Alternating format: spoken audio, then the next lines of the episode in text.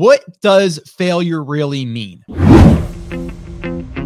hey, hey, hey, what's up, everyone? Welcome to the Rock Your Brand podcast. I'm your host, Scott Voelker, a serial entrepreneur on a mission to help you. This show is designed to teach you, to inspire you, to motivate you to take massive action and build a future proof business. So, whether you're just starting out or taking your existing business to the next level, this is your home. Now, if you're ready, I'm ready. Let's rock your brand. What's up, guys? Welcome back to another episode of the Rock Your Brand podcast. This is episode 920, and today we are going to be talking about that word failure and how to get unstuck because that is a huge, huge, massive problem for a lot of people because they just either try and then they say, ah, it seems like it's just not going to work for me. Or, you know, this tech stuff is just really holding me back. So I'm just not going to do it. And then they start blaming themselves. I'm not smart enough to be able to figure this out. Or, oh, you know, I'm not quite sure that I'm the right type of person to jump on video. Or I'm not the right type of person to write emails any of that stuff. We start self sabotaging ourselves. We're hard on ourselves. I've done it myself. Here's the deal though we can't look at it that way. And as we're moving forward into 2021, it's coming, guys. It's almost here, depending on when you're listening to this. And what I wanted to do was address this. I wanted to bring attention to it. And really, I titled this How to Fail and really fail forward, but how to do it in a way that allows you to grow and not get stuck. Really, because I don't even look at the word failure as something that is real. It's something we've labeled it as, but did you really fail? Or are you still in the game? Because the only time that you fail, in my eyes, and if you're not watching this, you can't see, I just did the air quotes, is when you stop and you give up. That's what I call a failure right? Or a moment of failure, but it's really a lesson learned for the most part. Uh, so, what I want to do here is I want you to listen in on this conversation. This isn't that long. I think it's around 10, 12 minutes, but this might be just what you need. And, you know, if you are not part of our coffee, morning coffee talks, our little coffee crew, uh, I would encourage you to hang out with us. And if, if you can't make it Monday, Wednesday, Fridays, that's fine. If you can make it one day, great. If you can make it on Fridays for our jam session, that's awesome. But we don't just talk about building our businesses and our brands. I mean, we do talk a lot about that. But we talk a lot about how do we stay motivated? How do we how do we hold ourselves accountable? How do we commit to really going after the life that we want and that we deserve? How do we not get stuck? And how do we bust through those barriers? Well, this this little uh, conversation that I was having with our morning crew might shed a little bit of light on it for you. And I had so many people on here that said, wow, now I think about this totally different and this totally woke me up. So I'm hoping it's going to do the same for you. All right. So if you want to be a part of our morning crews, head on over to takeactioncrew.com and you can do so there. We'd love to have you. And uh, if you just want to hang out with some cool people that are, you know, helping each other, also staying motivated, and uh, you know, I'll get on there every Monday, Wednesday, and Friday to kind of give you a little kick in the butt if you need it. All right. So hey, check this out and just think about what I'm going to say here and really try to apply it to yourself. All right. So sit back, relax, and enjoy. So I want you to understand that failure, we're always using the word failure and I even used it here because it gets attention. That's the only reason why I used it. Fail forward, right? Failing. What does failure really mean? To me, it means that you did something, it didn't work as planned, and you just said, you know what? I'm frustrated. I'm not going to do it anymore. That's a failure. You're done. Okay. If you are not done, and if you take that lesson from what you just did that's kind of what we can say fail forward because you're not done. You're actually learning from that failure, which I don't even want to use the word failure. It's a lesson. I just used this example the other day at the uh, workshop, digital product creation workshop. And the thing is, is you could create, let's say, for example, you go through the digital product creation workshop, you follow everything to a T, you create your uh your your uh, ebook, let's say, and you get it all done. You put it out there into the universe and you get two sales. And you're like, oh my gosh, man, that really stinks. I thought I did everything right. Only two sales. You know what? This just doesn't work. No, we're going to call a timeout there. I'm going to blow the whistle on that one. And we're going to say this okay, you got two sales. Number one, you've got a digital asset right now that you can sell for as long as you want. Okay, that's number one. Number two, just might not have the right audience for that offer yet. Okay. Number three, even if that product was not going to sell at all, you learned through that entire process. You learned how to come up with an idea in your market that your market needs and wants. You might not have just had the reach yet, the traffic, the email list, or the blog traffic to sell it yet. Okay. So that's number one. You've been through the process. So you've learned how to identify. Then you learned how to create it, whether that's a, whether that's an ebook, whether that's a video course, whether that's a workshop, whatever, whether it's creating templates and selling those, doesn't matter. You learned that process. So at the end of that, is that a failure? I mean, ask yourself that. Or can you look at that and go, you know what? Before I started that 30 days to building my digital product, I didn't know the first thing about building a digital product, but now I do. So now guess what? The next time that you see something in your market, you're like, you know what? That would probably be a good product. Guess what? I know how to do it. I know how to do it now because why? You've done it. So understand there is no such thing as a failure in my book. Not until, not until you stop trying. And I talk about you know, I use this, you know, analogy like you're either on the sidelines or you're in the game. Okay. Now, my Giants uh, football team, they are not doing all that great. Actually, they're starting to do a little bit better and they've had some close games. So I'm going to say they're actually doing better every single game. But they're learning from every single game, every single play, they're learning. And what do they do? They pull up the they pull up the footage and the whole team looks at it and they start identifying problems. They, they start identifying why something didn't work. And then they adjust and they go back and they try again. It's the same thing in what we're doing. We're basically playing a game, guys. We're playing a game of business and we're learning every step of the way. But the people that just go, you know what? I put product up there. I thought it was going to make me a $100,000 and it didn't. So I guess it's just a failure. It doesn't work for me. No, that actually happened to you for a reason to number one, help you also identify what maybe a better thing is, because now you have to dig a little bit deeper. You have to ask certain questions. Whenever we start doing something, we actually have to ask questions. Why did I only get five sales? And I sent out all those emails. Two, there, there's two reasons. One, maybe I didn't poll my audience like I should have. They didn't, I didn't ask them. I just guessed. Maybe that's one reason. Maybe the other reason is, you know what? Uh, maybe it's just something that people don't really want, but I thought they did. They'd be willing to get it for free, but not pay for it. Wouldn't know that till I asked them to buy it. That's why if you want to do a pre-sale, uh, you could do that and start kind of like a little Kickstarter, and you can kind of get people to buy in.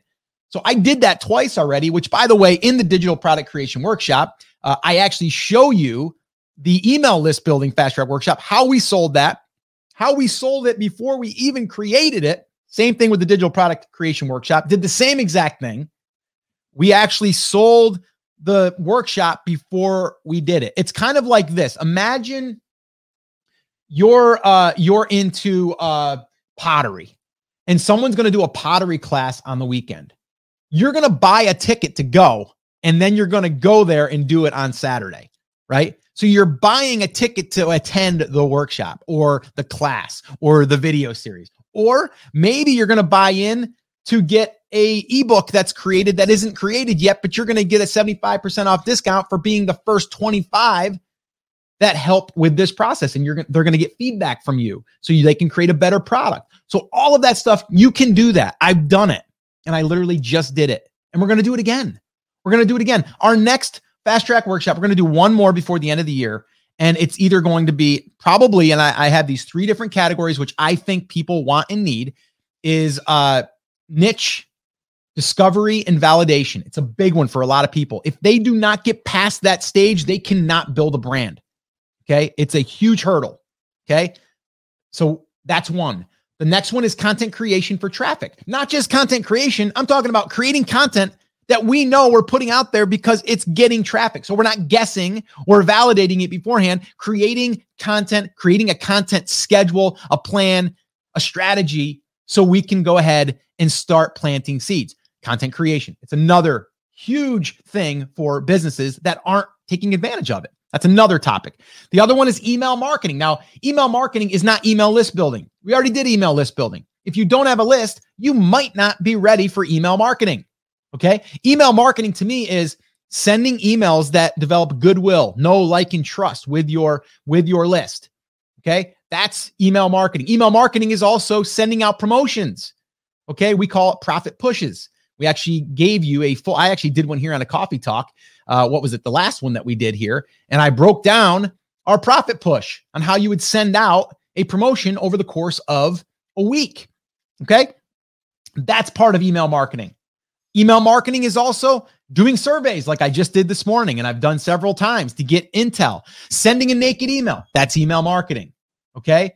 But also, you got to know how to write the emails. So that would be part of that. So those are three areas. And if you're just tuning in, if you can select one of those, drop it in the comments. Let me know which one of those are you at or that you would benefit from. Which one of those? Because we're going to do one of those. And I'm leaning towards niche validation, uh, content creation. That's what it's looking like so far right now.